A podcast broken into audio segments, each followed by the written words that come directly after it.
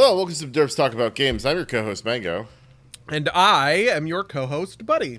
and today we're going to talk a little bit about both DC League of Super Pets and Bullet Train. Before we do that, buddy, why don't you focus on what it is we do on this podcast? Well, on this podcast, we talk about games. Uh, these are maybe two of the movies that are the least games related that we've ever talked about, though. Yeah, so, um, I don't know. That's that's a thing.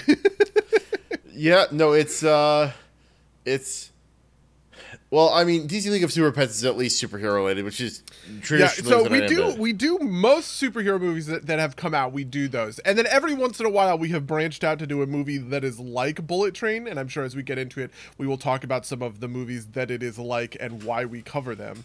Um, but uh, Yeah. uh, yeah. Let's start with with with uh, DC uh, League of Super Pets. Um, a couple of weeks ago on our last episode, I said that I thought it was the best superhero movie of the year, possibly the past several, and that I very much enjoyed it. Um, buddy, what are your pre-spoiler thoughts? Boy, pre spoiler. I guess we have to do pre spoilers for both, Oh, actually, yeah. right? Because we would have like no. yeah, we're, we're not we're not, we're not gonna through. fucking like yeah. Okay. So anyway, to talk about DC League of Super Pets, y- maybe the best superhero movie. What are the superhero movies that have come out recently? Black Widow. Um, Black Widow, Shang Chi, better than both of those. Uh, Shazam maybe was in 2019. Uh, what else? Uh, oh, uh, Eternals. Eternals definitely better than Eternals. Uh, Multiverse of than- Badness.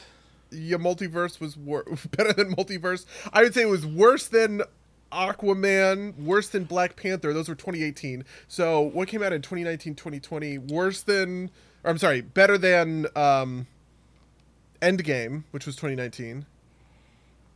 You know, I might even say I I think I think it definitely holds its own against Aquaman and Black Panther. I think. Um, Honestly, it reminds me quite a lot of Aquaman, just because it's. I mean, the, my thing about Aquaman is that it's predictable. It's by the book, right? Yeah. You know, it's As a very straightforward story told well, and that's exactly what this is, right? You know, you know what it is? Teen Titans Go to the movies, because I think that was 2019 or 2020, right? Yeah. And that's the, that's maybe the last superhero movie I thought was was this good. Um, okay, yeah, yeah, I'd, I'd buy that. Um, now, I, now I need to look it up. What is Teen Titans Go to the? Oh, that was a 2018 film too. Wow. Okay, yeah. So the best movie in three, the best superhero movie in three years. It's 2022, like four. Yeah, that's true. I guess like all of the movies in 2020 got postponed, right? You know, we never got the Flash. We oh, is it better than the Batman, which was this year? I think so, but I just got I got caught up in a lot of little stuff with the Batman. Yeah, I also think it's better than the Batman. Is it better than James Gunn's The Suicide Squad? Oh, hmm. I think it is worse than that. I think Suicide Squad it was better uh, from last year, right? yeah. So I I am, if I had to power rank it, I might. You know, I don't know. Like I think it's definitely in the same like level of quality, right? Like these these comparisons I have trouble making, right? Because like I think the Marvel movies are all trying to do some variation of Marvel movies, so you can pretty easily stack rank them against each other, right? Yeah. Um, James Gunn's The Suicide Squad is trying to do something very different than DC League of Super Pets. Um, I think that's actually pretty key to why I think DC League of Super Pets um, compares favorably to the Marvel movies because I think it's more in the Marvel movie vein, whereas like DC or uh, James Gunn's uh, uh, Suicide Squad was not trying to be the same type of thing in a different in a, in a way. Um, uh, and like kind of like DC League of Super Pets obviously has a layer of kiddiness to it, right? Like it's supposed to be a family movie at some level. Um, and I think if we're judging it on the merits of being like a kids movie, I think it, it hits it like hits its target very well. If that makes sense. Um. Uh, so I, I think I think it's at least I think you, I think you can at least make the argument that it uh that it compares favorably to to, to Suicide Squad. But yeah, that that makes sense. Um, but that's I think enough blathering without going into specifics. Um, for Bullet Train, I enjoyed Bullet Train. I thought at some moments it was like a bit full of itself, and it has some very particular like weird issues that I won't exactly call criticisms. Um, but I I'd say overall I I enjoyed it. Uh, I'd watch it again. Yeah, Bullet Train was great. I, funny enough, I don't know that I'd watch it again. The thing that I reminded me of is uh, Bad Times at the El Royale, uh, which is another Yeah. movie that we did a couple of years ago, which, you know, is just one of these kind of Swiss watch all plot movies. And this one was that, and it was great, and I had a great, I had a great time with it. Um, it's, I, I think part of what it is going for is John Wick, right? Um, and it falls sh- quite short of John Wick, even though it is by the same guy. Um, I, I think it's more going for Lock, Stock, and Two Smoking Barrels. Oh, that's fair. Yeah, okay. Uh, that's definitely fair. I mean, it is definitely more comedic than John Wick was. Yeah. John Wick was not a comedy, obviously. Where this one, you know, is trying to uh, is trying to be funny in a lot of different in a lot of different ways in a lot of different places. But really, what I mean to say is that um, the action um, was good but not great right? Um, if this had come out instead of john wick in 2014 i don't think we would have seen kind of the action movie renaissance that john wick would eventually sort of inspire right?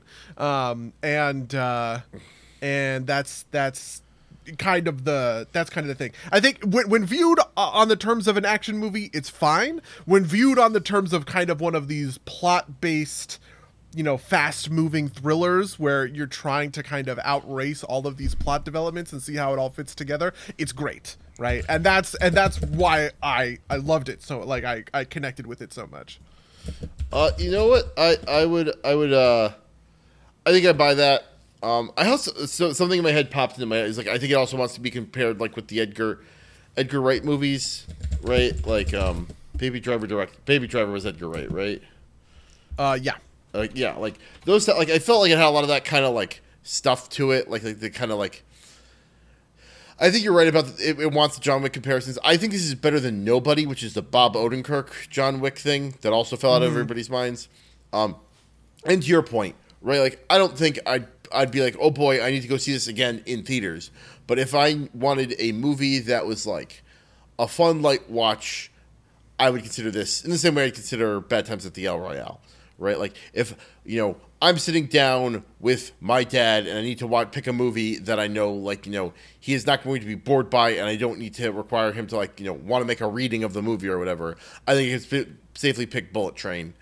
Um, and it would be fun for that kind of purpose, and that's the kind of yeah situation where I so would see to again. give this guy's uh, uh, filmography right he started he was the co-director on john wick david leitch um, he is famously a stuntman turned director through john wick right? And then he went on to make atomic blonde which is john wick but with charlize theron and then deadpool 2 and then fast and furious hobbs and shaw and then bullet train right? Um, so uh, that's sort of that's sort of like his his kind of filmography and where he came from. I think the I think the other John Wick guy is Chad Stahelski, right? Um, he, so this is David Leitch is is who I'm talking about. Um, and now that I say I say the word Deadpool two, it immediately connects in my brain, and I'm like, oh yes, right, that makes sense because this also feels kind of a little like Deadpool, right? In Yeah. terms of sort of an irreverent, you know, comedy that is that is paired up with a, with an action movie. Yep, no, that makes sense. Um, but again, we're probably blathering a little bit too long for like the uh, the pre spoiler section. So here's a spoiler warning: we're going to be doing DC League of Super Pets first, and then Bullet Train. Spoilers for those. Also, probably spoilers for every DC and Marvel movie potentially, and also John Wick.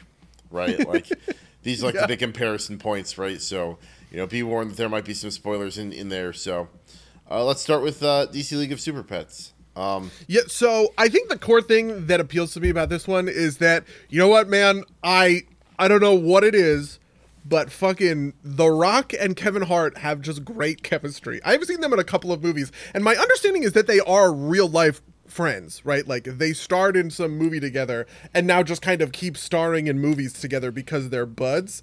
Um, but they continue to sell that relationship here, right? Um, with uh, with obviously uh, It's a pretty star-studded cast too, right? Like it, besides those two, there's like a bunch of famous people, you know let's let's like take a look. It's like easy. Batman's it's Keanu, right? Like Yeah, but that's like more of a it's like more of a cameo. Cameo. I want to say right. Like he's not uh, a- as major a character. Uh, okay, so yes, we have Dwayne Johnson, Kevin Hart, Kate McKinnon is Lulu, John Krasinski is Superman. I actually didn't know that. Uh, you know, honestly, this some of these are kind of uh are kind of deep cuts. Um, so Natasha Lyonne, Natasha, Natasha Lyonne is, uh, uh, she's from like Orange Is the New Black. Like she's a, she's like a TV actress as Merton. I mean, she does a great job, right? Um, I do not know who Vanessa Bayer is as uh, as PB. Yeah, he so um he she's the only one I didn't really recognize, but like Marc Maron is like I don't know if I want to call him a deep cut, but he's like a known figure. Diego Luna is Cassian Andor from Rogue One. yep, that's true. Um and like, you know, Thomas Middleditch, obviously from um from Silicon Valley, Ben Schwartz are uh, you know, uh Parks Sonic Rec- the Hedgehog. Yeah, Parks and Rec and Sonic. Um Olivia Wilde. Oh, actually, you know what? I do know Vanessa Bayer from the music video of the Lonely Island song, uh, "Finest Girl," which is the which is the "Fuck Me Like We Fucked Bin Laden" song. So, so maybe maybe I don't want to say it's star set, but like they're recognizable, right? Like Yvette Nicole Yeah. Brown and Jermaine Clement and uh, you know, like like like Jameela Jamil. yeah, like like all, all those like these names that like I recognize, and maybe they're not like I couldn't tell you exactly who they are, but they are names I recognize, and uh, they're they're pretty cool, right? Uh, so you know, yes, that. Um, yeah, I was definitely also incredibly surprised to see that the movie is very based around Krypto and Superman, but Ace is not Ace the Bat Hound, right? He ends up in uh like like paired off with Batman, uh, but does not start that way because Ace the Bat Hound is like famously. First of all, Ace the Bat Hound is not. I don't. Is he a boxer? Like in the movie, he's a boxer or something. Um, but in the comics, Ace is always a German Shepherd, whereas uh, Krypto is accurately portrayed as a Labrador.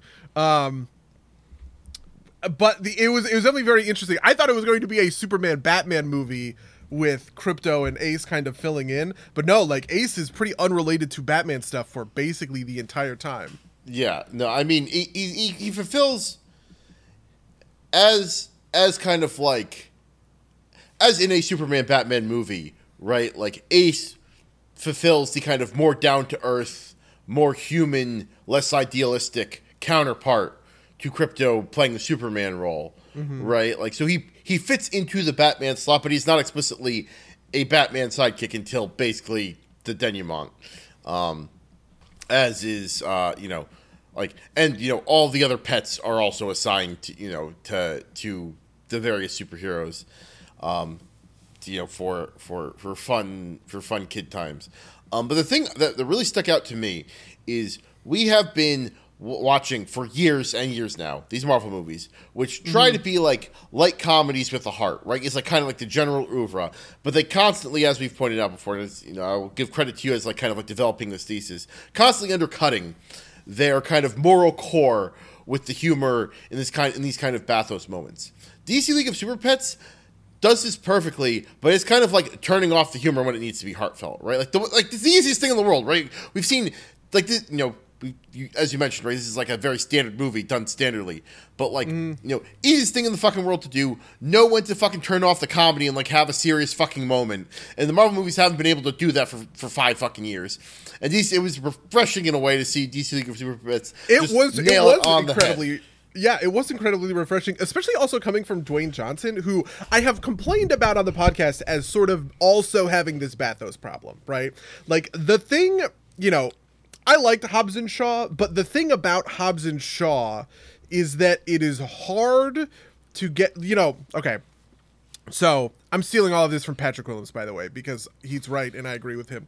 The thing that makes the Fast and Furious movies work is that like the the core characters take the drama incredibly seriously, even if the movies are fucking batshit, right? The drama between Tyrese and Paul Walker as these estranged friends who have to team up is real, and they're joking and they're and they're and they're doing whatever, right? But like you you feel the friendship. The friendship is earnest, right? And the same thing is true for the friendship between Dominic Toretto and uh, Brian O'Connor in the first, you know, in the first Fast and Furious, and then the later, you know, some of the like the later sequels or whatever. All of that stuff is is earnest and it's on the nose and it's played dead straight. So much so that like if it, Vin Diesel t- treats it like goddamn Shakespeare, right? Like he he is fully in this thing. But as The Rock sort of transformed into his own kind of one man movie star persona, he dragged some of that bathos with him. And he eventually pulled that kind of fully off into the Hobbs and Shaw movie, ironically directed by David Leitch, who's the guy that directed Bullet Train. Um, and I have kind of gotten sick of that, right? Um, of this, this like, I, I don't know what I would call it, kind of like action figure movie star persona of uh of Well, the Rock. a- but here it's a pro wrestler doing- persona almost, right? Like yeah, no, yeah, actually, yes, exactly. It, it, it is the it is the understanding of kayfabe, right? Um, you know, this that that he is playing with the kayfabe when it comes to kind of his own movie star persona inside of the movies that he's in. Um, and obviously, you know, he's not lending anything else but his voice to this performance, but he has a very recognizable voice and he does a lot, you know, with what he's given kind of as krypto. Um, and he not only sells the core conflict and sort of problem that is at at the heart of krypto, right? But he also sort of brings that to all of these other kinds of characters, um, which I think is just good. It's just good. It's good filmmaking, right?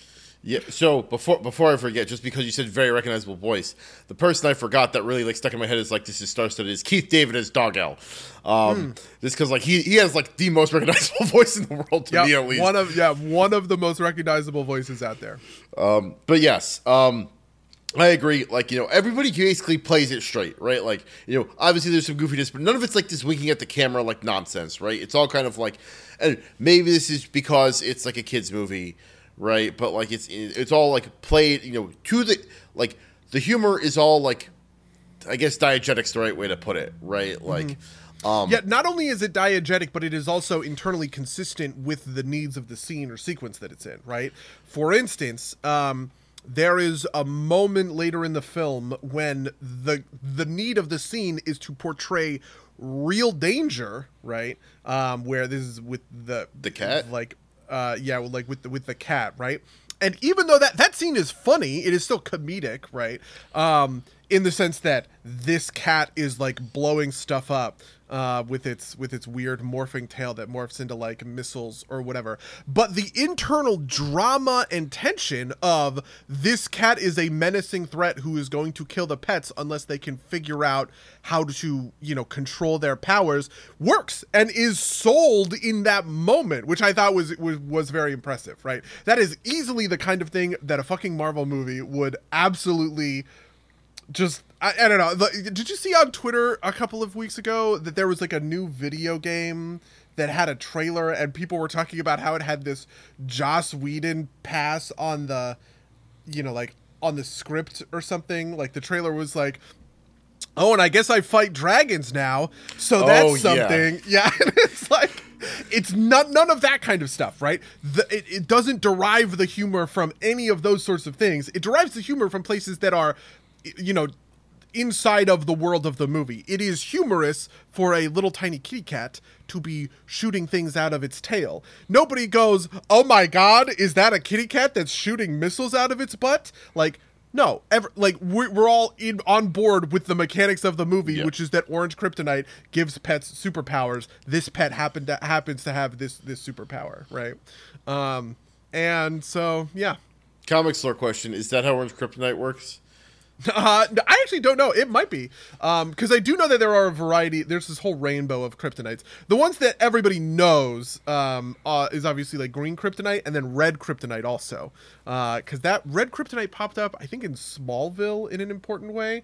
Um, there's a couple of other ones, like I think purple kryptonite is incredibly dangerous because it will sap Superman's powers like permanently. Uh, but that one like never it, that doesn't show up all the all that much. But yes, there are a speaking of- million different kryptonites and they all do weird things. Speaking of Twitter, um, a couple months ago, Pink Kryptonite made the rounds. You know what Pink Kryptonite does, buddy? Does it does it make him gay? Yes, Does it, make him makes him it makes him gay. Oh Um, my god, no. this was like this was like I think like a mid aught storyline. Everybody was like, "How did this happen?" Oh no, no, fuck. Okay, well, you know, Times are different. Yeah, to the times they are.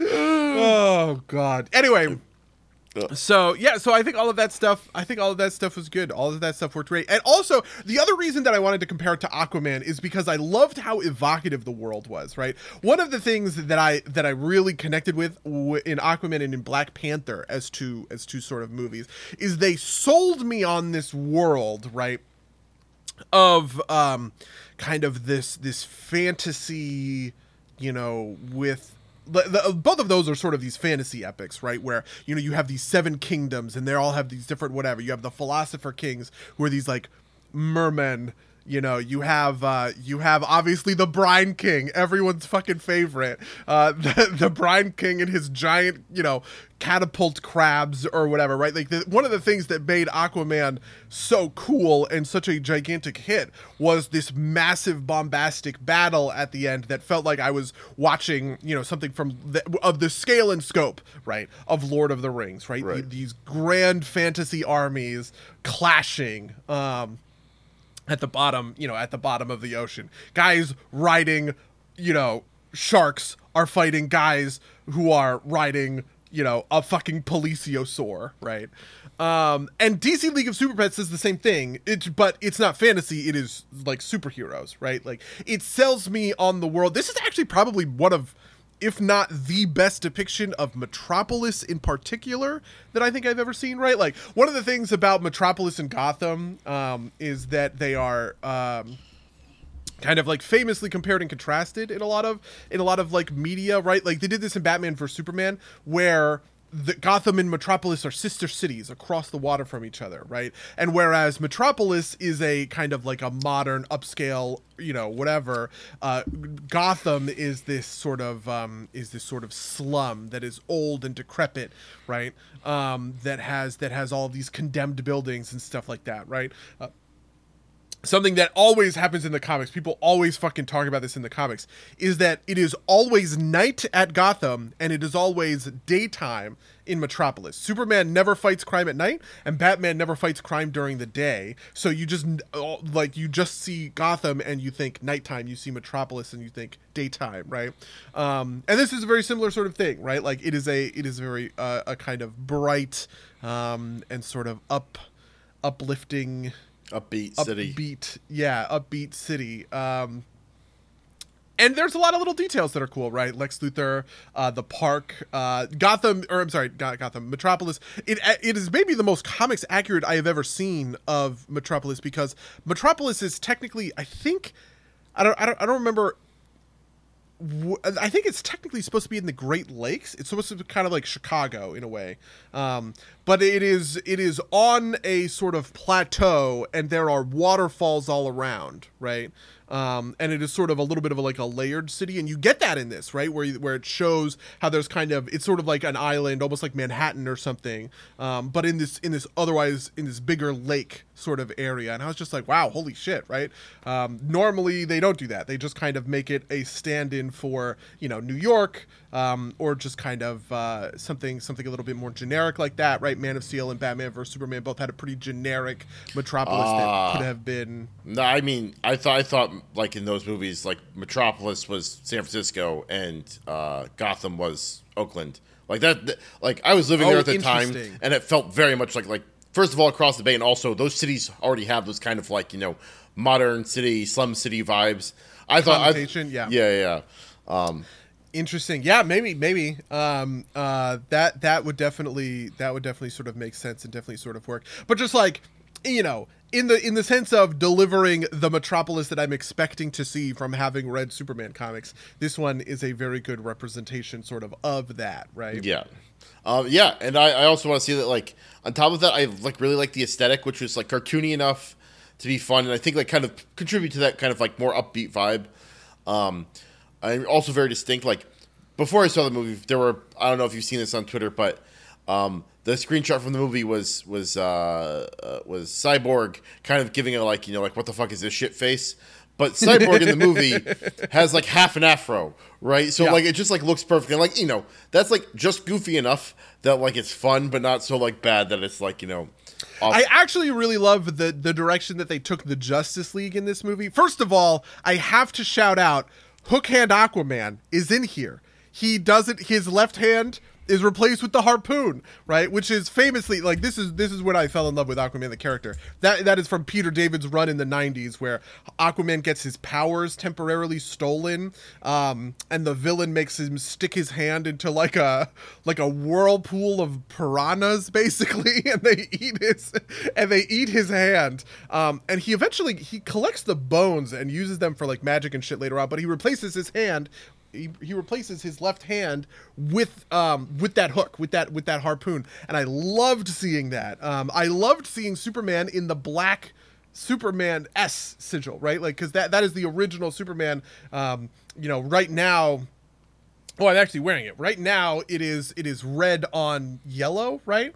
Um, but the very first iteration, it is a red S with a with a red outline on a uh, on a black sigil.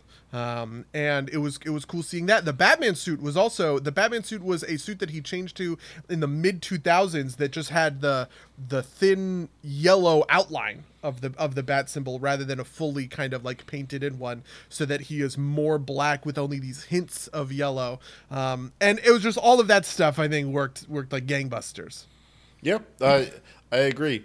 Um, something that popped in my head is fun facts. Apparently, piranhas aren't actually all that vicious. It's only when they are starved that they uh, they act like that.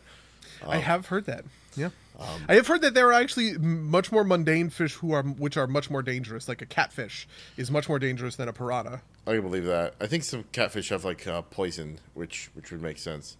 Yeah, I also know that they have a um, that they have this uh, uh, these sort of like like bony blade sort of things. Like you're not supposed to catch a catfish with your hands because you'll you'll cut up your hands really bad because of the the under the underbelly. I don't know, Right, this is- Th- th- this they're is dumb. Who spines, but they're not they're not in their mouth. Um, I I'm sorry to extend this this, this tangent, but I, I kind of have to. You know what noodling is? yeah, it's when you put your you you you put it in your fist in them in their mouth. And yeah, then th- lift these are for like these that, right? super giant catfish, right? Like it has to be big Yeah. enough, obviously, that your hand fits inside. Um, that's also extremely dangerous, not because of the catfish, but because of the holes that they live in of like like a fifty percent chance of it being like a snapping turtle. So like you know, Oh, God. yeah, yeah, fifty percent might be a little high, but like yeah, that's like you know.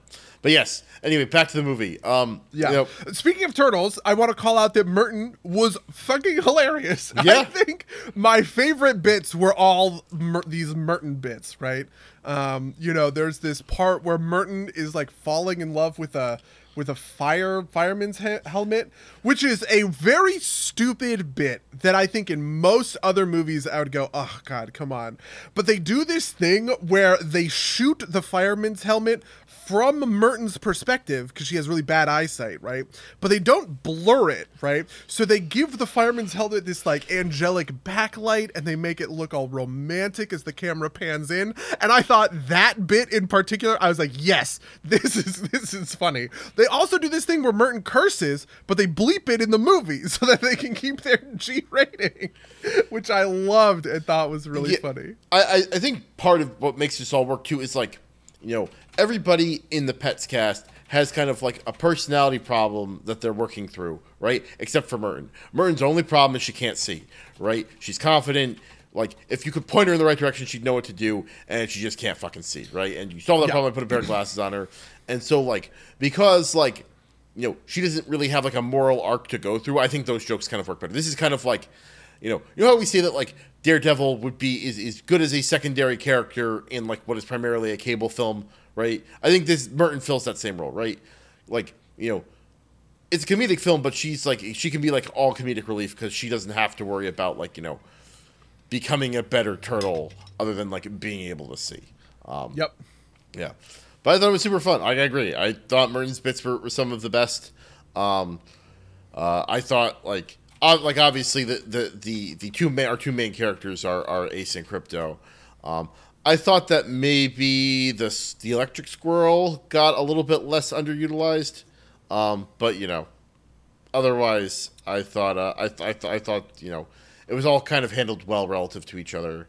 Um, Like you said, you know, very basic plot structure, right? Like, um, you know, uh, they they fail horribly in the first encounter with the hamsters, uh, and uh, you know they uh, and then they, they grow and become better, and then they you know they saw they save the day. It's very Yeah, nice. one thing that I do want to call out, which bothers me, because this is the kind of thing that bothers me, um, is I have seen the take on Twitter that this is a very good Superman movie, which respectfully, no, that's dumb. Uh, Superman, this is actually weirdly maybe a good Batman movie um, or a good Flash movie in the sense that the core conflict is krypto dealing with you know krypto having this experience and dealing with a group of people who he has to work with right? It's sort of why i say it's a batman movie right? It's a very common sort of thing because batman has this big wide family. Um, of you know Robins and Nightwing and Oracle and Batgirl, you know, like all all of these other sort of people. And his thing is that he that he needs to figure out a way to help these people become good at their superheroism, right? Um, he is sort of uh, he is sort of this guy who um, is is a natural leader, but is not a natural teacher. I guess is sort of the dynamic that they're going for, and that's the same sort of thing that Krypto has going for him. Superman, on the other hand, really doesn't have that going for him. He's frequently portrayed as the leader of the Justice League in sort of the same way that Captain America is, but where Captain America is truly the leader of like the Avengers because he has tactical stuff and he orders people around. Superman just kind of is the most powerful and and everyone likes him and he's the most popular character outside of the diegesis of the comics and that's sort of why he is the leader right? But typically the justice league is much better said to be led by someone like wonder woman or batman uh, or aquaman um, who have all sort of had these turns at being the leader of the team right? And making the kinds of decisions that you would expect the leader of the justice league to, to sort of make. So respectfully Twitter people that hate Man of Steel and want to say that all Man of Steel or all of all movies that are not Man of Steel about Superman are a good Superman movie. It is not, in fact, a good Superman movie. Kind of like my objection to people saying that about Iron Giant. Yeah, uh, so yeah, so the, the, big problem too is like, like krypto does not have Superman problems, right? Like, um, like to your point, right? Like Superman isn't necessarily like he's not the leader in kind of the the tactical sense, but he's like the moral heart of the team, right? Like you know Superman's thing, and you know. You, you might give me some pushback on this, but his, his big thing is, is being like the Boy Scout, right? Like being the guy. No, guy. I who- no, I will give you zero pushback. That is correct, right? yeah. he is the guy that is good and he is the moral center and uh and usually with that like and with that comes like humility right? Like the the, the problem with like kind of all like you know that this is the this kind of central thesis of every single one of these like you know but what if superman was bad things? Is when superman isn't that right? When superman doesn't have like a, a, a you know a, a a solid moral center. Um and uh and krypto krypto's problem is is not necessarily that he's like he has like a bad moral center but he's he's, he's got too much pride right? Like um and you know batman does like a lot of like i work alone stuff which, which is clearly a lie um but that's also like kind of what krypto's doing here is like i usually do this on my own and i have never had to rely on anybody else and now i have to get these like you know dogs these other pets to like work with me um Yeah. yeah, it's also, you know, like this is part of my thing about Man of Steel. This is why I do think Man of Steel is a good Superman movie. It takes Superman's altruism for granted, right? Most superhero movies, like the the core structure of a lot of superhero movies is a person's journey from selfishness to selflessness, right? You know, like this is in the in maybe the very godfather of these is Spider-Man, right? He uses his powers selfishly. Uncle Ben dies and he realizes that he has a responsibility to now use his prop his powers selflessly, right? He is learning to behave selflessly. But the thing about Man of Steel is that Superman is always it, it is fundamental to his character that is he is behaving selflessly. The core dramatic question of that film is not will Superman use his powers for good. You see in the first two seconds that he uses his powers for good, and he puts himself at great personal jeopardy because of it. The core, the you know, the core uh, dramatic question of that film is will can Superman trust people? Right? Can he trust humanity with the knowledge right that he that he exists and that he is around right? Um, and is kind of torn between the philosophy of Jor-El who wants Superman to be an inspiration right and his father Jonathan Kent who thinks that he needs to hide himself right um, up to and including to the point of he dies right? Um, and and that stuff I think is also that's all core Superman stuff right? Um, but it's just that's pretty far removed from what Krypto is going Yeah. on th- here.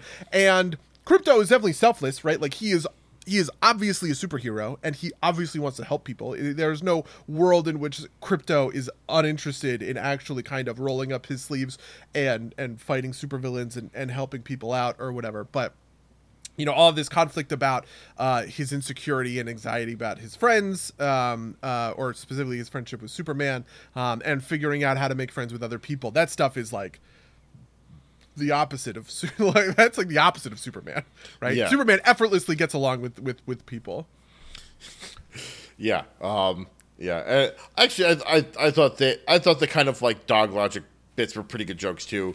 It's like, oh no, you know, Lois is gonna take my favorite bull, And I- like that kind of stuff. yeah there were a couple of other bits that really got me and one of them was uh the bad blood when he puts on.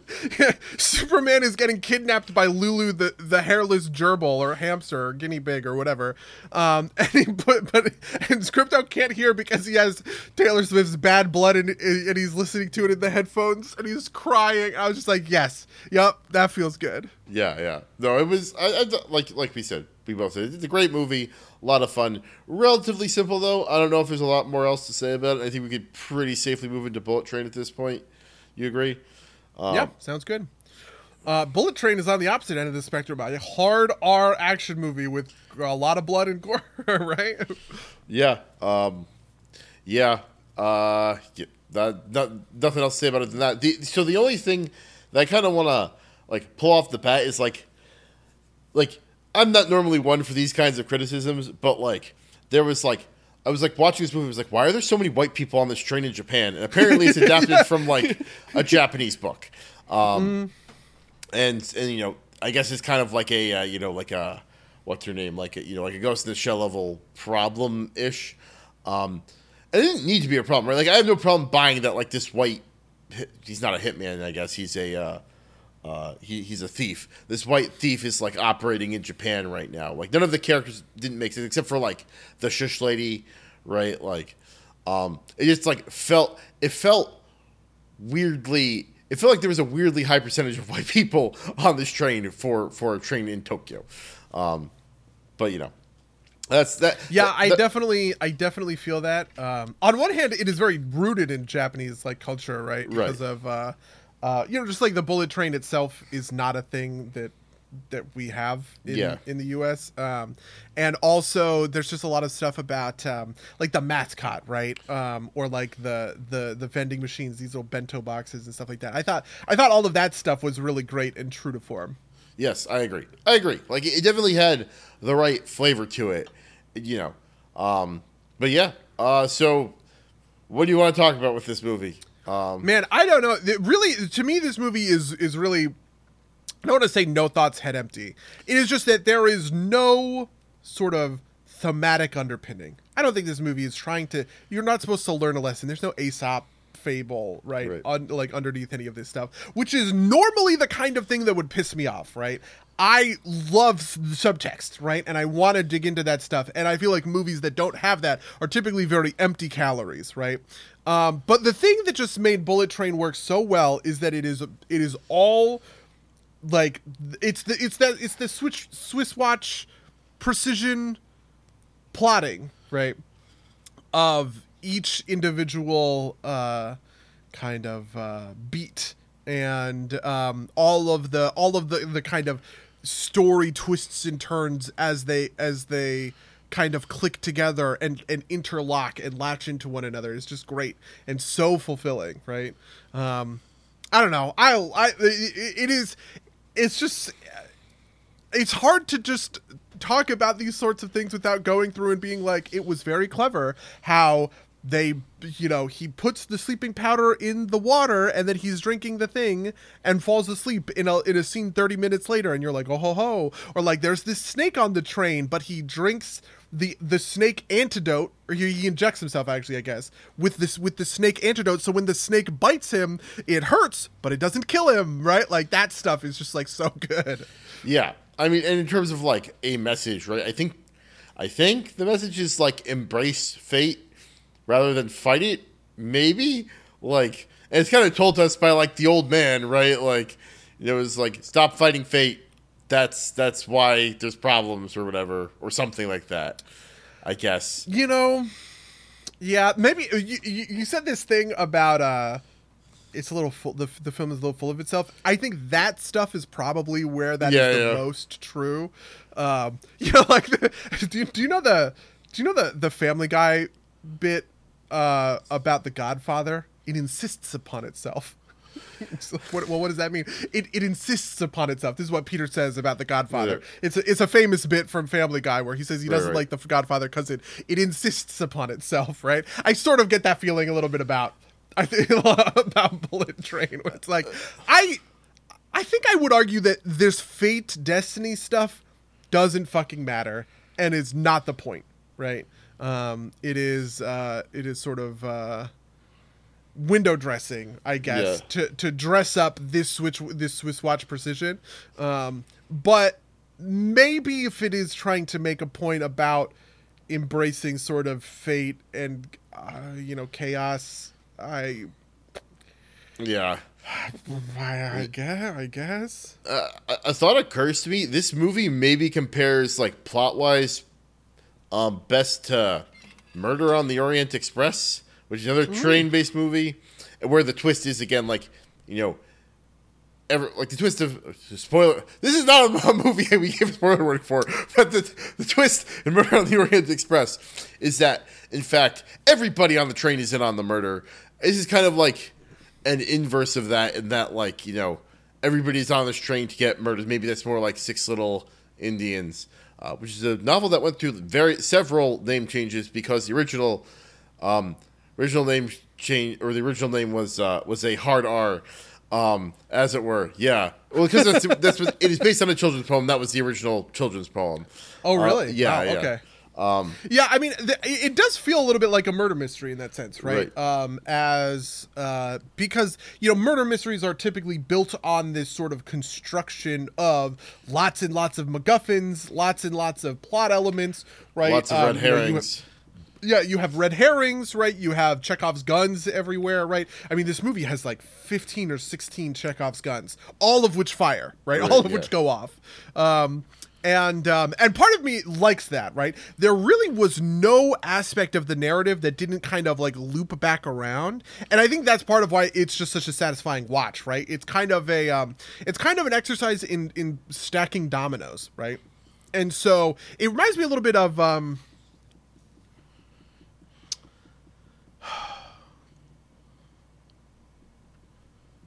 I want to say Forrest Gump, but I the moment I went to say it, I sort of think that's stupid.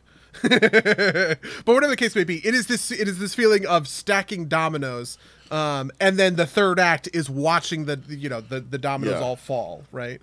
Um, and it is it. I think the thing that I was most impressed by was how much of a climax the third act ended up being. I kind of expected it to be something of a dud because if there was something that I had. Um, uh, you know, something that I felt was a little bit anticlimactic was that the climax, or I'm sorry, about uh, Bad Times at the El Royale, it's that the climax of Bad Times at the El Royale sort of felt anticlimactic because they were building up this character to appear, and then he did, and eh, it's okay. Right? This was Chris Hemsworth's cult leader character Right, in, right. The, in that movie. In this movie, they were doing the same thing with, um, I think it was, is the White Death, right? The Russian mob boss, Yeah. um, the, the Russian yakuza boss, um, who is who you eventually learn is played by Michael Shannon and is also great.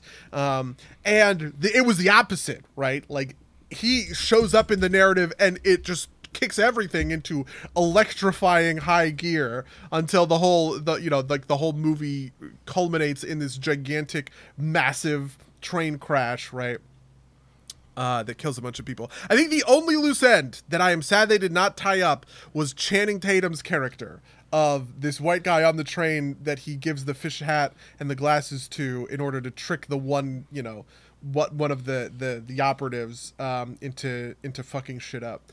Um, and he never he never sh- shows up again or loops back around into the plot.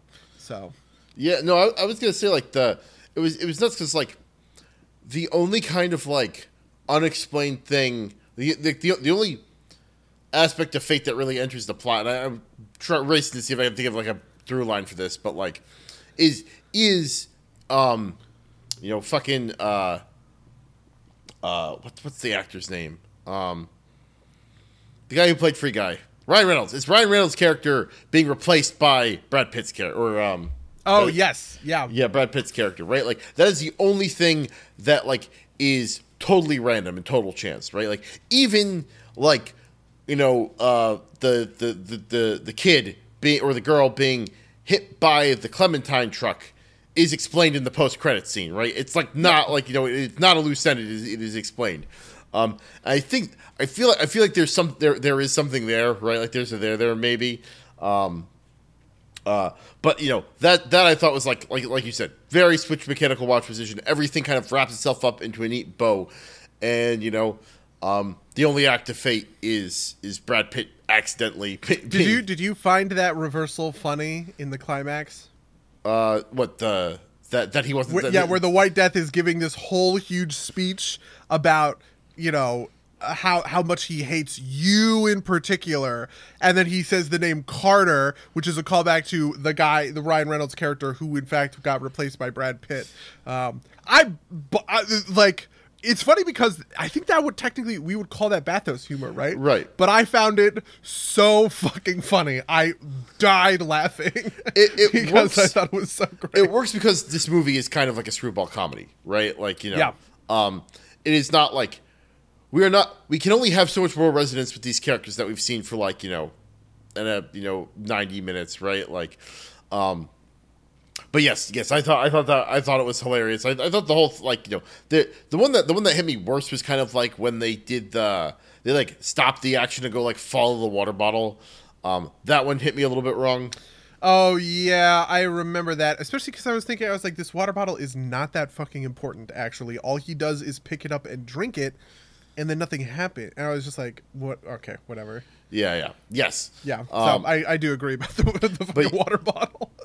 But like you know, like it, it like that moment works because like that's like this whole character, right? Like all he is is just like infinite bad luck, um, and that appears like that appears to be a real force in the movie, right? Like that is just causing everything to go to fucking shit, right? Like, um, yeah, how how the daughter Joey King's character has good luck and how he has bad luck. I thought was very funny, especially because and maybe this is the other point uh, is that there is no such thing as good or bad luck because his bad luck does work out for him in the end, right? Um, you know, things do go quote unquote wrong, but they end up w- like r- right for him. I would also point out that there are a lot of moments, right? Like there's the point where the the wolf throws the knife at the guy. They're having this fight, and he blocks it with the briefcase, and then it bounces off the briefcase and hits the wolf in the heart. It's like, what's obviously good luck, Brad Pitt's character. Jesus. yeah, um, yeah, yeah, yeah, yeah yes, uh, I, I will grant you that. Although it's it's a little bit like more arguable, I think. But yes, I I I, I Yeah, I mean, it, it is kind of cosmically bad luck that he runs into this guy, and this guy wants to kill him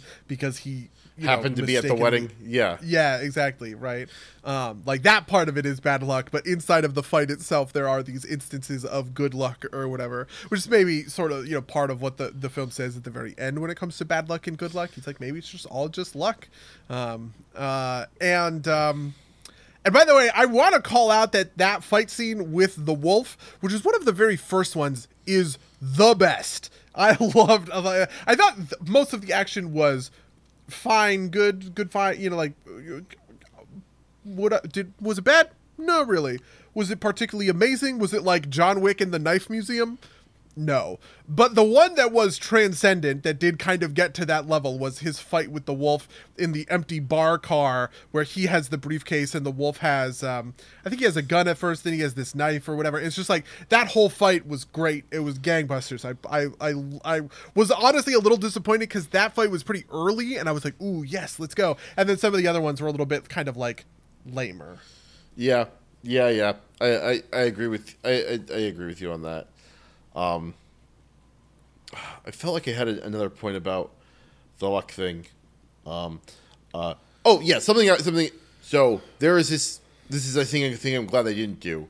Where like, occasionally like. I see this less in movies, but more kind of like other things. It's like where someone has such bad luck, they kind of like invoke it to do a thing right? Like, and they and they do it on purpose, and that always like that always feels like weird to me, right? Like, you know, like I've got such bad luck that like, you know, if I pick something at random, it is going to be the wrong one, and I can rely on that to to to, to do a thing. Um, and they, they avoid that that pitfall, which I think is good. Um, and it, it makes the, the the humorous moments better, right? Like when he like spins the fucking comp the the the, the locks, it just opens the fucking briefcase, right? Like you know. Yeah. that was also very funny. That was a good bit, right? Yeah. Um, but yeah, um, it's ever everything just kind of like you know, I, I think kind of falls into place. Um, the, the, more the more I think about it, the more I think you're right. Right? It is. Even if I think they're like cutting some corners in various places, like the it feels like a precision mechanical watch, like you said, just kind of like running, and then it like folds itself up neatly and ties itself with a bow, and it's a nice kind of, uh, you know, thing to happen. And uh, I'm sure that since this is done well, we'll get like a sequel that we don't need. But uh, oh, did know. it do well? I actually have not paid any attention to what it, to what it was like at the box office. But yeah, I I, I heard it. I, I thought it did well. Um, I, I, guess I will say that I'm. I hope it does well. This is, you know, it's it's funny uh, because. Um, oh yeah, would you look at this? 150 million at the global box office, repeats number one. Look at that. Um, cool. Yeah, that's great. Uh, yeah, and it so it beat out its its budget. So hooray! Yeah. Oh, apparently. Yeah, because this is the kind of thing that I like seeing. Uh, you know, you know, it's it's funny because people, I think people complain a lot about um, some of the. Uh, what would I call them? I don't know, just like Disney. You know, so for instance, something that I'm that I'm watching right now is the the your movie sucks review of the Lion King. Uh, did you tell me about this? Yeah, I might have. I definitely watched it. It took me a while. Okay, I have just started watching it because I never I had never watched the the Lion King remake, and I just decided to do so over the weekend. I was like, you know what, I'm just gonna watch it because I want to see I want to see the YMS video. This actually came from a different thing where. Um, uh, funnily enough, YouTube creator Lindsay Ellis, who had who, who quit, who famously quit YouTube, right? Um, uh, her new thing is that she's doing sort of a watch along for The Sopranos, where every two weeks she gets on a live stream and with a couple of you know her friends or whatever, and they and they all talk about The Sopranos. So I've been rewatching The Sopranos to watch along with these live streams. And in the most recent one, in the first one, um, she mentions how uh the the you know how good the YMS review of the the Disney Lion King uh is and kind of the hollowing out of culture that that thing was because um I the, the core problem with the live action Lion King is that it takes the expressive sort of animated faces of the 2D and makes it quote unquote realistic, photorealistic. Is this realistic, John? yeah, which, is, just, which is kind of like the refrain from the from the from the review. Yeah, and it's just like you know. it, it is a truly buck wild thing to watch. And it, by the way, it was also the thing. I mean, part of it is that The Jungle Book was my favorite Disney film and so like Disney animated film, and so I was pissy about the Jungle Book remake that came out that also did this sort of thing. But at least the Jungle Book remake, you have Mowgli, who is a human character that can emote like a human can, right? Right. Um, and even then, I would actually even say that like Bagheera and Baloo um, and Shere Khan all also have much more emotion than Scar and Mufasa and Simba do in this fucking Lion King movie or whatever. Um, but I've been thinking. I've been thinking a lot about uh, sort of that phenomenon. How the Lion King makes a clearly, evidently boneheaded decision, a buck wild, stupid remake of a very good f- movie, right? And makes it like a gazillion dollars, and then you have like whatever original movies that do nothing, right? Because uh, the Lion King remake is essentially just packaging the first film and going, "Wow, it's that moment from the first movie," except for it looks like a Richard Attenborough documentary, right? Yeah. Um, and so I it's nice to see right? a, yeah, it's it's nice to see a real, you know, a real classic Hollywood blockbuster, right? Kind of do well at the box office. Yeah. Um, yeah, I, I, I agree. Um, although I guess it's an adaptation, so not totally original, but That's true. Yeah. I mean, a, a lot of stuff that we think the, the Godfather was an adaptation, right? Um, but you know, Yeah. just that it is not built on one of these, you know, like massive franchise properties or whatever. uh, does Death on the Nile count as a uh, uh, uh, as, I, as know. I as did watch? Death on the Nile actually, because I think you said that Death on the Nile was very good. I saw it on HBO Max, and I quite liked Death on the Nile. Yeah. Rip Arm, Armie Hammer, who was great in that movie, and I and I like him a lot as an actor, but he's also like weird and super canceled. yeah, you know, art from the artist, whatnot. Are, have, have they decided what they're doing with the Flash movie yet? Like, it's like, oh my god, I don't know. Are they still holding? It's like Oh. every every time I hear something about Ezra Miller, it gets worse, and WB still refuses to cancel the Flash. Um, Yep. oh man, uh, but yeah, um, that, but that is kind of to that point is kind of what I'm afraid of, right? Like this is going to do well, and they're going to spin off like like I thought I thought John Wick, Wick was getting a little bit long in the tooth, and I'm glad they put a lot of time between three and four, because maybe I won't feel like that three was like I I did not. I didn't think three was bad. I just thought it was like trying to do way too much and like was way too close to two. Um, so maybe I feel better about four, but I'm I'm worried that like be like, oh, this is successful. Let's do another four of them. Um, Yeah, I mean, I do like a lot of stuff that happened. Oh, I'm sorry. Three was the knife museum fight, right? um, was it? It was either three. Yeah, it, I think three was the horse, which was a fight that I real I like this. I but three has all of this stuff in New York, but then they fly to like Morocco, right? Yeah. and that's where you get all this stuff with the dogs, um, because he he teams up with Halle Berry. I, I think Right, is yeah. um, is what ends up happening, and um, I do feel that.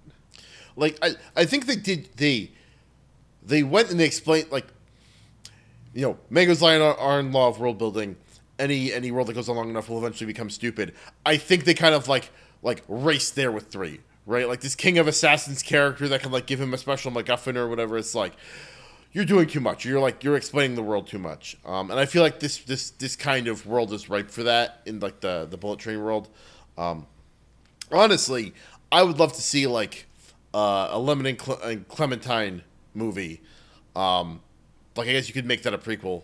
Like I think you can make a movie movie about like the Belize job or whatever that was, and have it be okay.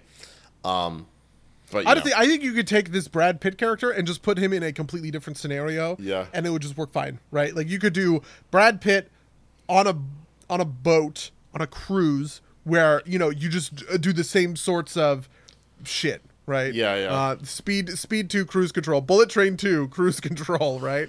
Um, just because you know this is a thought I had bullet boat. Better Call Saul wrapped up. By the way, Better Call Saul is amazing. I'm not going to spoil anything, obviously. Better Call Saul wrapped up, but one of the things I've been thinking about when it comes to that show um, is how it is a crime procedural. Right? We have procedurals that are that are medical. We have meta medical procedural shows.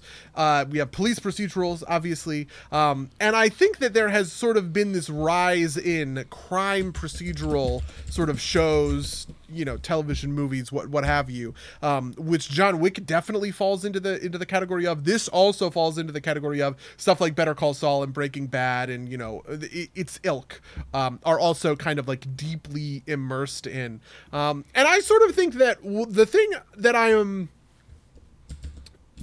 interested in. The thing that connected me to John Wick so much in the first place was the world building of it right? Was was the the presence of the continental right? Was the value of these coins? Was was John pulling out a whole suitcase of these coins that were insanely insanely valuable right? Um, this by the way eventually got folded into the payday 2 universe which i thought was kind of hilarious and funny. Um, and i sort of think uh, that if I were if I were thinking about adapting some sort of Bullet Train two, um, I would want to approach it a little bit from that perspective. Maybe you take the central character um, of Ladybug and you put him in a another scenario, but with a different sort of cast of characters. Maybe you have a couple of you know a couple returning players, but mostly it is just kind of exploring some other new, different criminal element uh, somewhere else. Yeah, I think I think you probably uh, I think you probably uh, what's it called? Um, you, you you bring back Clementine or not Clementine, Mm-hmm. uh, Lemon, um, because you kind of because like he's like he's kind of the standout. He's also like the last one. Le- he's like might be the only one left, right? Uh, right. The only, the only one left that that would be like a significant character. Um, everybody else kind of dies. Um, but yes. Uh, but yeah, I think I think I think I agree with you. You could you could make that work.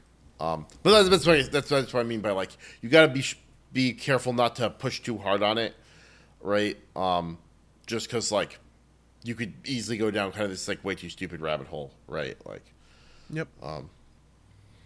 although now that I say it, now that I think about it, they'll probably give um, Maria more screen time now that she like came out from behind the camera, and that would probably not be great. Um, but you know, it is what it is. But you know, that's uh, that's that's time. Like I do, I think this was a good good choices for a double feature because neither movie was particularly deep.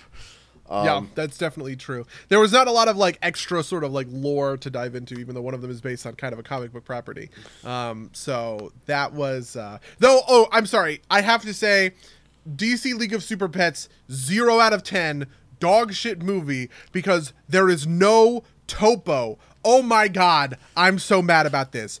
Aquaman famously, famously has a pet octopus named Topo. He is, in fact, the octopus that drums in the Aquaman movie, the tattooed octopus that is drumming as they do their big, you know, climactic 1v1 for the for the for the king fight or whatever. That's Topo. Topo is is famous and cool. He is now a kraken in the comics where Aquaman has this has this kraken but the Kraken is Topo. He is not the Kraken from the Aquaman movie, which is like a giant, you know, uh, sentient sea monster that like talks to him in Julie Andrews' voice.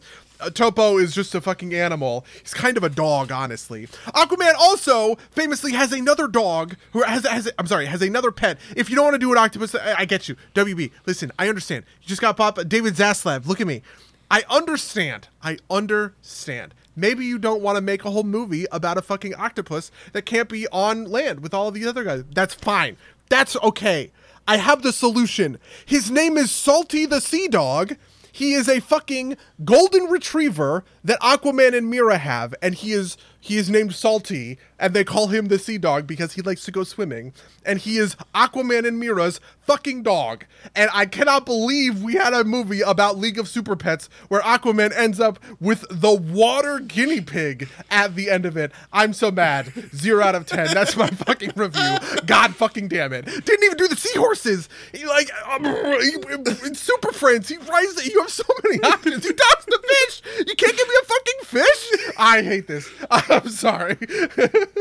Um, if I'm going to offer a defense of this, is specifically because Aquaman can't talk to fish that you don't want his pet to be a fish, right? Like part one of the key aspects of this movie is that the pets understand the humans, the humans don't understand the pets, right? This is played for the last you know several what? times. So True. you- That's fair enough. if you have a fish, then you know indirectly, Aquaman can talk to the pets, and that's that's potentially a problem. So Oh God. Anyway, how was your week? Tell me all Uh, about a couple weeks, right? At this point, we missed we, for the first That's time true. ever. I God, think we've missed two, two, two episodes. That's um, true. Uh, so yeah, uh, it has been pretty great. What did I do in the past weeks? Did Gen Con, um, which was super fun.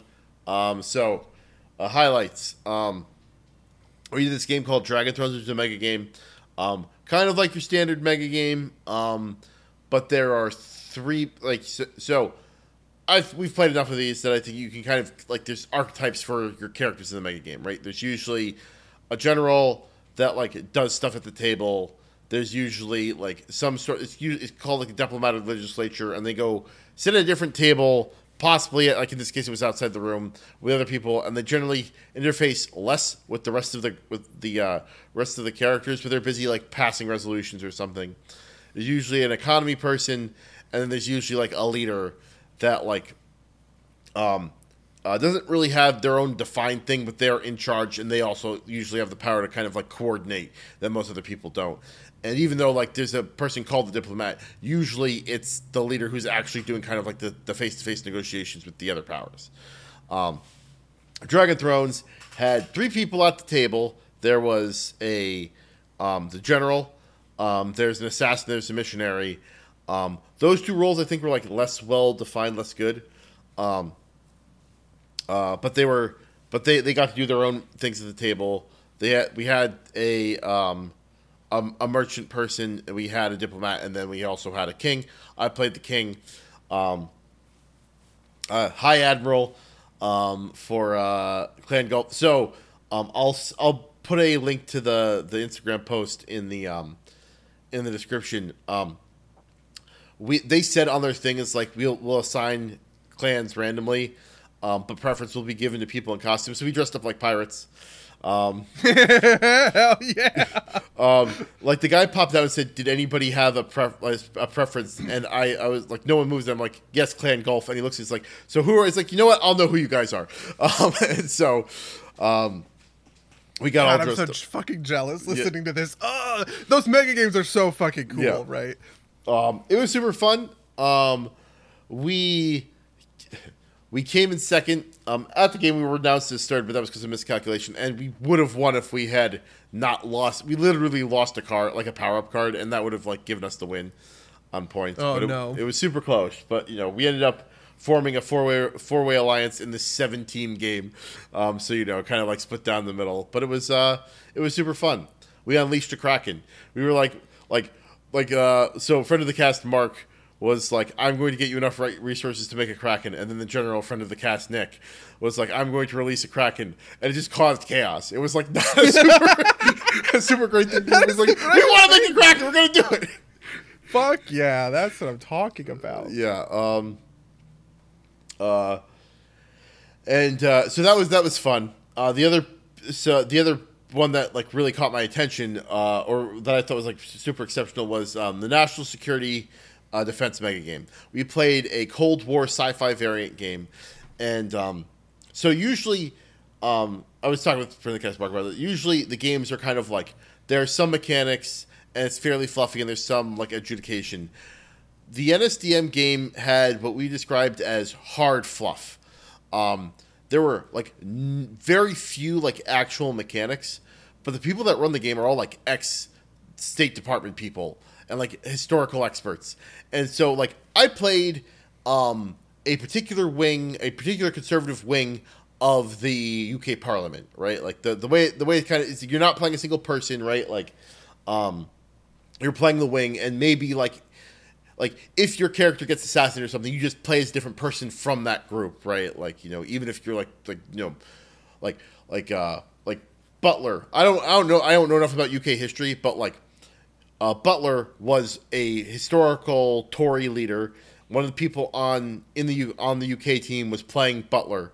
Um, Butler gets caught in, att- attempting to assassinate JFK, and so we throw him in jail. And so he comes back five minutes later as another member of the Butler party, but not Butler himself, right? Like that. That's how it works.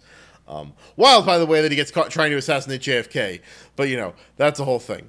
Um, but the neat thing here is that, um, like I said, there's the very few mechanics. Like I am playing um, this wing, and I get assigned to be like my, position in Parliament is head of MI5, and it's like we get a radio transmit. Like the Americans receive a radio transmission that um has problems. I'm like, oh, I need to go build a radio spying system, right, to protect UK national interests. So I go to a, I go to the guy who's in charge of the cell.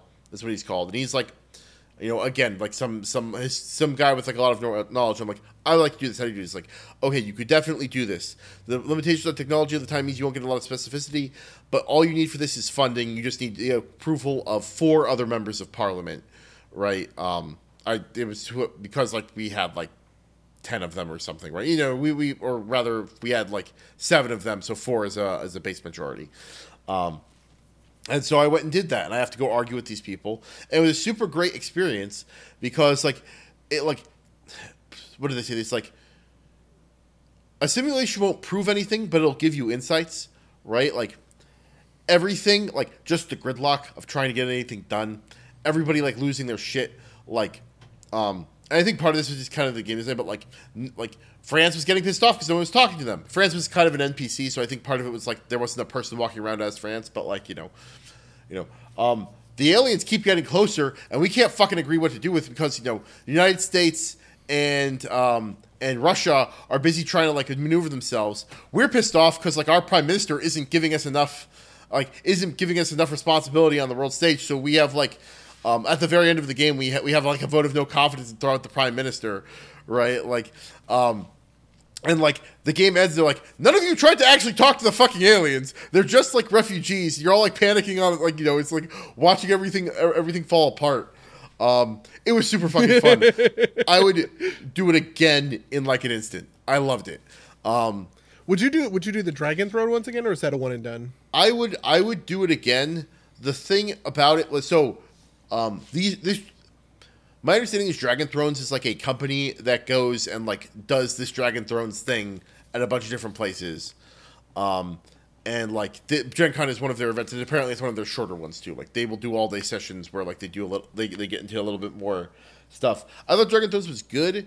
I would favor a different one. Like you get you get this kind of feeling where it's like they're running a business. It was also a more expensive ticket.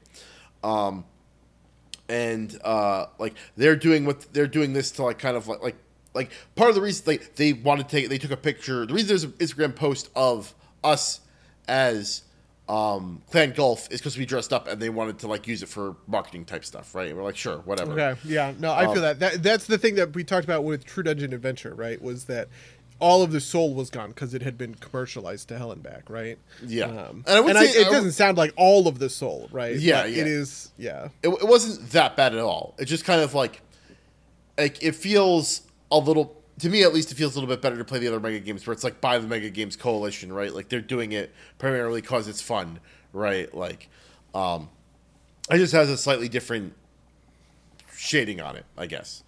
Um, and I would I, I would think I'd favor the other ones, but I would do it again if that was the other. Uh, buddy. Sorry about that. Technical difficulties. Anyway, um, just finishing out. Gen Con was super cool. Um, the only other thing I want to talk about in particular was uh, fucking Zweihander has this new thing called Blackbirds that comes out in October. It's a very cool book. It's a very cool world. Um, I wanted to highlight in particular the manticores uh, that's the, the basilisk. the basilisk is also cool. It's kind of a Roko's basilisk thing, where like if you know about it, it can manifest the real world. But this, that is the manticore. That's fu- yeah, right. Like, um, the this it's everything in here is kind of like like this, right? Like very kind of gruesome. Like that's the goblin. Oh my god. Um, yeah. Uh, you. Anything else there that I thought was particularly? Uh, there's a great picture of uh, yeah. There's the white whale. Um, so you know, very kind of like gothic horror world. Um, it's supposed to be like so. Zweihander was famously um, them genericizing the kind of classic WFRP system. Um, so I look forward to at least reading that, even if I never play it. But it was super cool. Only other noticeable thing I did with my week was, uh, or my weeks was, uh, Rumbleverse came out of beta, so I played a bunch of that. Um, and so that's that's the big things. Uh, buddy, how was your week? How was my week? Um, or my three weeks? Honestly, I have been in the Total War Warhammer 3 Immortal Empires waiting room. Uh, we got all of the so okay, so the DLC that's coming out tomorrow includes um uh, a big rework for the champions of chaos or the warriors of chaos. The warriors of chaos being the mortal chaos faction compared to the demons of chaos which is like the, the you know the new set of factions that came out in warhammer 3 um, the warriors of chaos have are a very very old faction that feel insanely old to play. Over the course of warhammer 2 basically every faction in the game got a pretty substantial upgrade right? Um, they actually started with the dwarfs and then kind of went through and just hit every other faction in a row. At first it was it, the, with the tomb kings it was the dwarfs. With vampire coast it was the vampire counts. With um, the huntsman and the beast it was the Empire. Uh, Bretonnia was in there somewhere, and then obviously there were two DLCs that featured uh, the Wood Elves, which was the um, uh, the, the the Twisted in the Twilight, and um, and then there was a DLC that featured Beastmen, which was the Silence and the Fury, right? The the Beastmen being the very final of the um, of the updates. And there are two big sort of outliers. Number one is Norsca. Norsca actually kind of feels more modern by by today's standards because it was developed at the very tail end of Warhammer 1's life cycle, right? Um, so it actually does have a lot of unique and interesting mechanics. It is just that it is a, a relatively old, not super well fleshed out kind of like full faction. Um, but the Warriors of Chaos released with the original version of Warhammer Total War Warhammer, right? It was Empire, Dwarfs, Greenskins, and oh, I'm sorry, there was also a Greenskins DLC in there, the Grom and the Paunch, right? I'm sorry, the the Warden and the Paunch. Um, uh, Grom the Paunch being the the legendary lord that came with that. Um, and um, and so the Warriors of Chaos have just been so, so, so outdated. And now that we are in, you know, Total War Warhammer 3, Chaos makes a really huge appearance in this. What they did was they released a DLC that is includes one legendary lord, which is sort of a Warriors of Chaos focused legendary lord, right? Like a like um uh, Valkia the Bloody uh, for Khorne, Festus the Leech Lord for Nurgle, uh, Vilitch the Curseling for for Tzeentch, and um, uh, Azazel. Uh, Sigmar's BFF, who, who who joined Slaanesh, um, and uh, and they have also introduced these really complex mechanics for marking champions. Right, so you recruit you recruit these mortals as marauders and as they level up you can apply marks from the specific gods. Like if you give a character a mark of Khorne, um, they will uh, they, they'll have like increased melee attack um, and uh, but like lowered melee defense. Uh, and also i think they get more armor and stuff like that and they will take on a whole new appearance right? They'll get Khorne kind of flavored armor and stuff like that. Um, and it's just like all of this stuff is very is is very cool. You can you can take your heroes and lords and ascend them to demons right? Which is part of the lore of Warhammer, right? Is that a, a, mortal who comes to lead the Warriors of Chaos will eventually be able to ascend to a demon prince.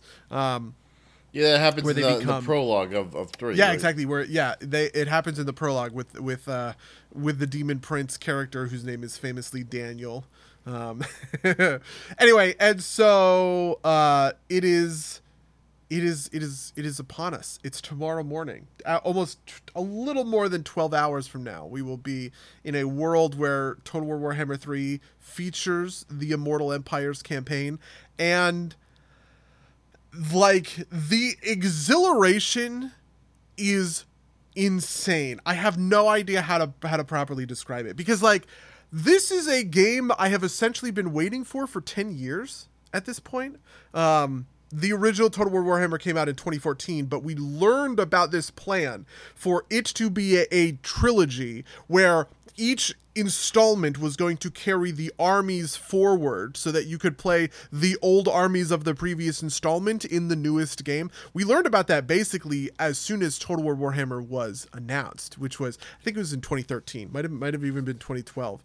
And it's ha- it's happening. Like not only is it happening, but they have also given us the most complete and massive map, right? Like just there is so much to the Warhammer 3 Immortal Empires map. Every little aspect um, of the Southlands, you know, all the way across the Darklands to Cathay, right? Cathay being a completely brand new addition to Warhammer Fantasy. We've always known that Cathay existed, right? But Cathay has always existed sort of in the in the margins um, of these you know the the the bigger feature um, of the old world right you know you learn about Cathay because Clan-Eshin assassins, right? The the uh, the Skaven who who trained to to be stealthy assassins. They they learned their secrets in Cathay. They are the the Cathay version of um uh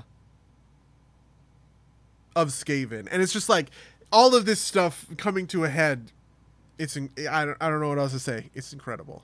Um that you know i've been playing hearthstone. There's a big balance patch that came in on hearthstone um, which is actually one of the worst balance patches of all time uh, it seems like uh, where they basically nerfed the one linchpin deck that was holding all the other decks in check uh, which was a control shaman deck that relied on uh, a card called snowfall guardian to sort of freeze the board um, like you know over and over again and uh, and they nerfed that card, which destroyed Shaman. Apparently, it sort of got rid of Shaman's ability to craft this win condition where you slam a big creature, you freeze your enemy's board, you make a big guy, and then you swing for win, basically, right?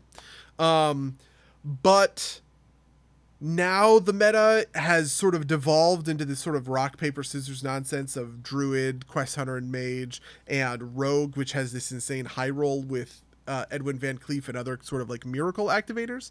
Um, so that's great and sort of fun. They buffed Warrior a lot. Warrior is more fun, and I actually think quietly good. And I actually, honestly, there's a part of me that wants to take some of my friends and bring them on the podcast for an hour and a half discussion, like roundtable discussion on the state of Warrior and Hearthstone right now. some of the, the conversations that we're having are insanely, in, you know, it's about like these specific car, you know, like cards which are which are the ones that work and which are the, which are the ones that don't. The archetype right now is enraged warrior which is to say a warrior that cares about damaging its own minions in order to sort of like activate cool stuff on the board. And it's a very aggressive deck right? It's about getting onto the board staying onto the board um, and sort of running over uh, and sort of running over the opponent. And i think it is maybe one of the most complex decks that i have ever played especially as an aggressive deck. The the number of lines in some of these warrior in some of these these warrior decks are just like insanely complicated, and it is it is so tough to think about um, when it comes to sort of like what you're going to do. Um, which I like and think is interesting, but is also like tough. It feels like it feels like I throw a lot of matches because I I misplay, right? I should have done this instead of that, um, which is uh, which is kind of just like an interesting way to to sort of to, to play the game. Um, one thing I didn't want to ask about: Have you heard about locations? Do you know about the new the new Hearthstone card a location? Nope. Locations are the new Hearthstone card that got introduced in this set. So the, set is Murder at Castle, Castle Nathria. So the locations are a bunch of places in Revendreth. Um, and uh, and related to you know so like the Sanguine Depths, which is obviously a dungeon in the sh- in WoW Shadowlands, is a location for the warrior for the warrior class, but it's basically um, it's kind of like minions with an activatable ability, but it's not a minion. It takes up a spot on your board, right? Um, but you can then click on the thing and then like drag it. It can be targeted, right? Or you can also just click on it to activate a sort of a, a blanket effect, and it is really neat having this sort of you know not you, you're not playing a card, but you are activating a thing to happen, or you are making a thing happen, right? Um, they've said that this is a new card type that they want to bring forward into the future, and I'm excited for them to do so because it is cool and it is neat. Um, the, I guess I played a little bit of, I guess I played a little bit of WoW, uh, but I don't really know. I don't really know what to say about WoW. You haven't you haven't touched a lot of WoW recently, right? Since no. season four started. Yeah, I've I have had other obligations. Um, I have not. I've literally not locked in since season four, four started.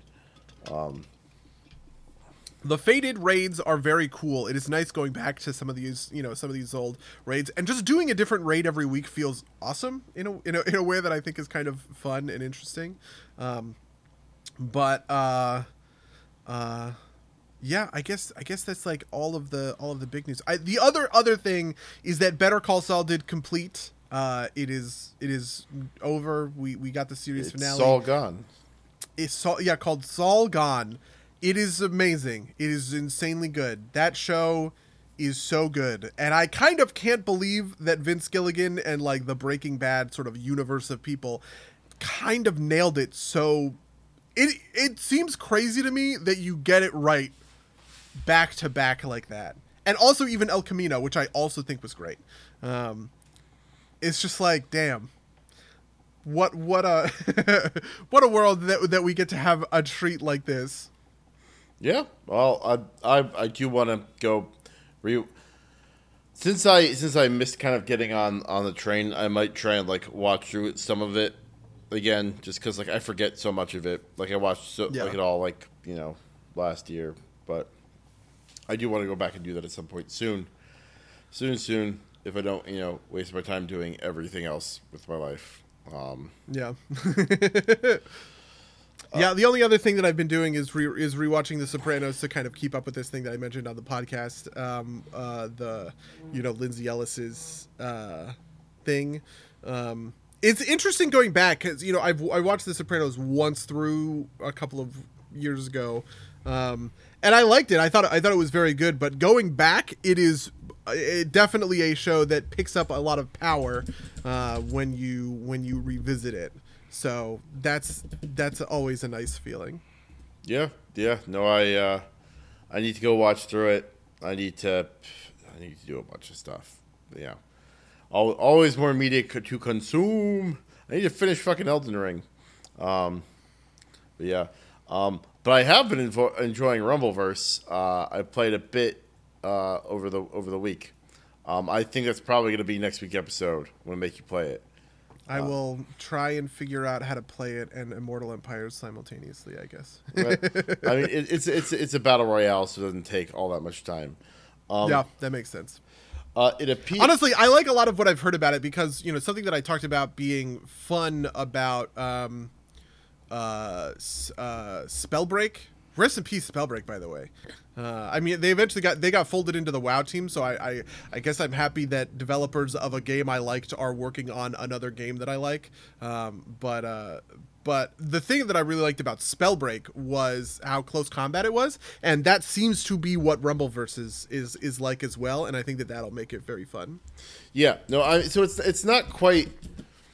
It so the big thing is is that it's not it's obviously not shooting skill. It's a lot of like kind of fighting game fundamentals, right? And like if you just like know how to like play basic footsies, um, it gets like you can beat a lot of people. Um, I'm not great at it, but like you know I'm not great at footsie things, but it's like easy enough to kind of like get through those one on ones. You know, a lot of people who stand up and do the same thing every time. You just like step back, wait for them to whiff, and then punish, uh, that kind of stuff. So. I find it very compelling. I've been having a great time with it. So, Well, very cool. yeah. Um, well, I think we've kind of hit the total time we were supposed to at this point. So if we want, if we want to call it now, um, if you'd like to email us uh, about anything we talked about in this podcast, you reach us at subderpsplaygames at uh, subderpsplaygames at gmail.com or podcast at subderpsplaygames.com. Follow us at twitch.tv slash play games, but these go out live, and then you'll have to deal with the fact if we have technical difficulties, unlike before when they would all be hidden from you. Um, uh, but uh, rate review us on iTunes, Spotify, wherever you want. Um, that's everything I have. Buddy, you look have anything you are looking to promote? Uh, you know, I have nothing that I'm looking to promote right this second, but I will say that this is a big week for announcements for Akupara Games. So I would I would pay a lot of attention to what's going on in the Akupara Games universe, um, uh, over over the next week. Awesome. All right. Well, with that, I'm going to say uh, until next time, dear listeners. Until next time, loyal listeners.